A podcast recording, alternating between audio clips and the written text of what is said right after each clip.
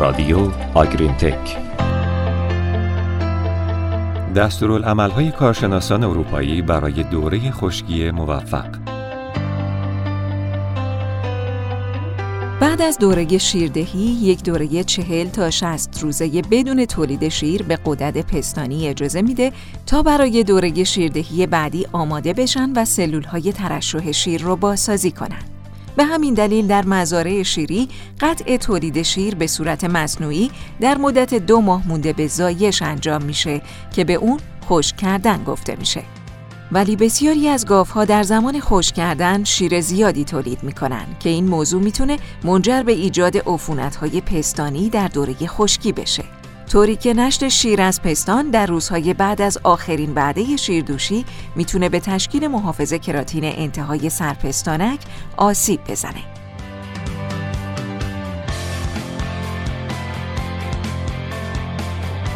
تجمع و افزایش شیر در پستان در روز خشک کردن هم می‌تونه منجر به تغییر در قدرت پستانی و ایجاد تورم و درد و عدم آسایش در گاوهای شیری بشه. به همین دلیل محققان زیادی به بررسی روش های مختلف خشک کردن از جمله تغییر جیره، حذف آب، کاهش تعداد وعده های شیردوشی، استفاده از ضد التهاب های خاص و غیره پرداختند. هدف تمام این تغییرات کاهش سطح تولید دامها و جلوگیری از ایجاد های جدید داخل پستانی و حتی بهبود های قبلی.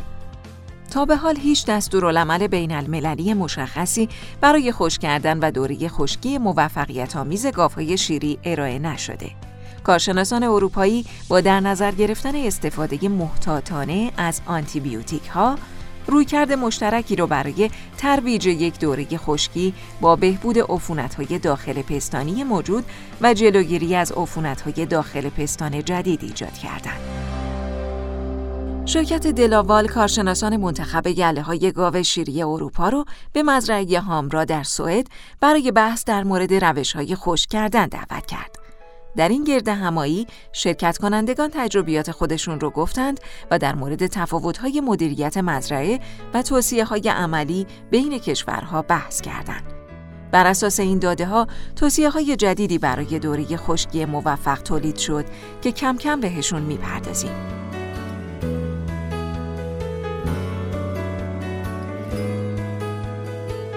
مدیریت دوره خشکی و روز خشک کردن یک بخش موثر در برنامه کنترل ورم پستانه.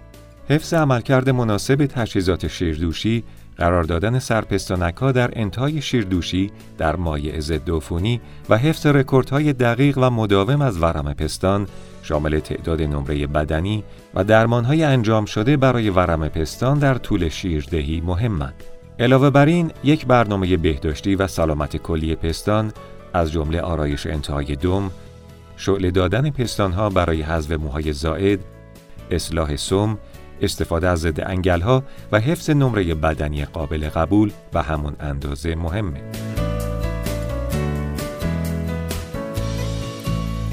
توصیه ها برای دوره خشکی موفق گاوهای شیری به سه دوره تقسیم میشه. یک، نزدیکی های زمان خوش کردن یعنی بین دو ماه قبل تا زمان خوش کردن. دو روزه خوش کردن و سه بعد از خوش کردن یعنی در بهاربند خشکی. توصیه های مربوط به نزدیکی های زمان خشک کردن یعنی بین دو ماه قبل تا زمان خوش کردن. یک برای خوش کردن گاوها تعداد روزهای آبستنی به دقت محاسبه بشه. دو ارزیابی کلی شیوع عفونت پستانی در مزرعه انجام شه.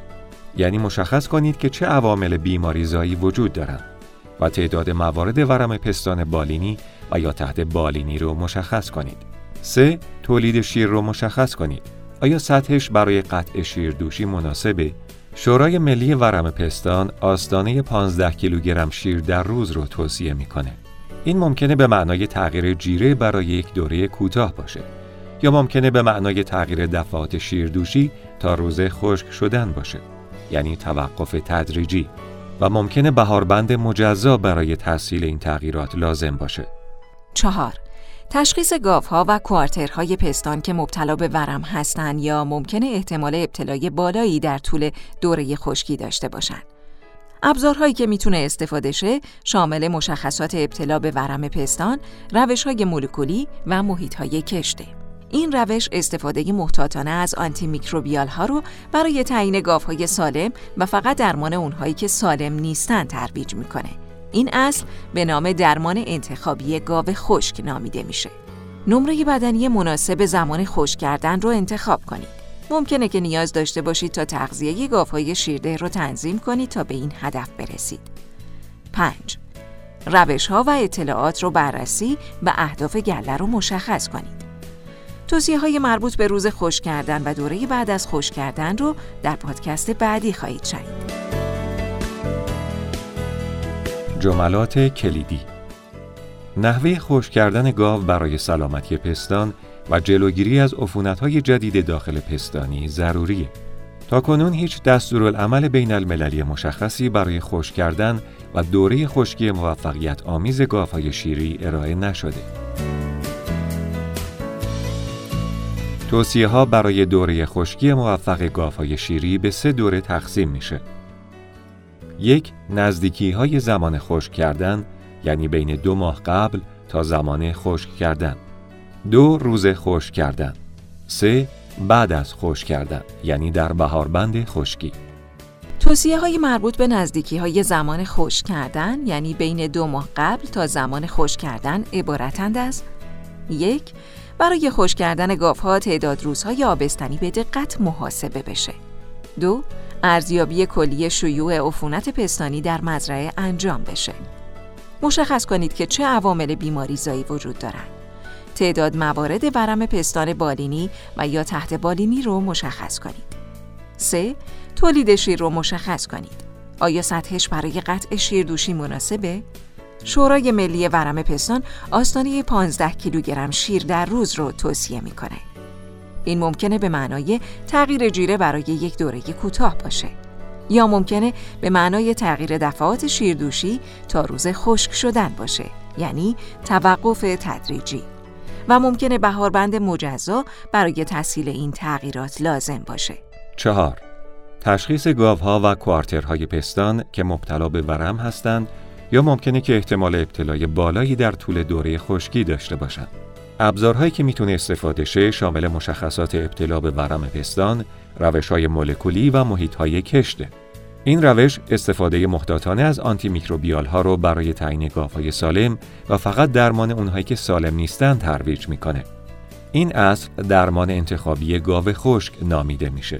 نمره بدنی مناسب زمان خشک کردن رو انتخاب کنید. ممکنه که نیاز داشته باشید تا تغذیه گاوهای شیرده رو تنظیم کنید تا به این هدف برسید. 5. روش ها و اطلاعات رو بررسی و اهداف گله رو مشخص کنید.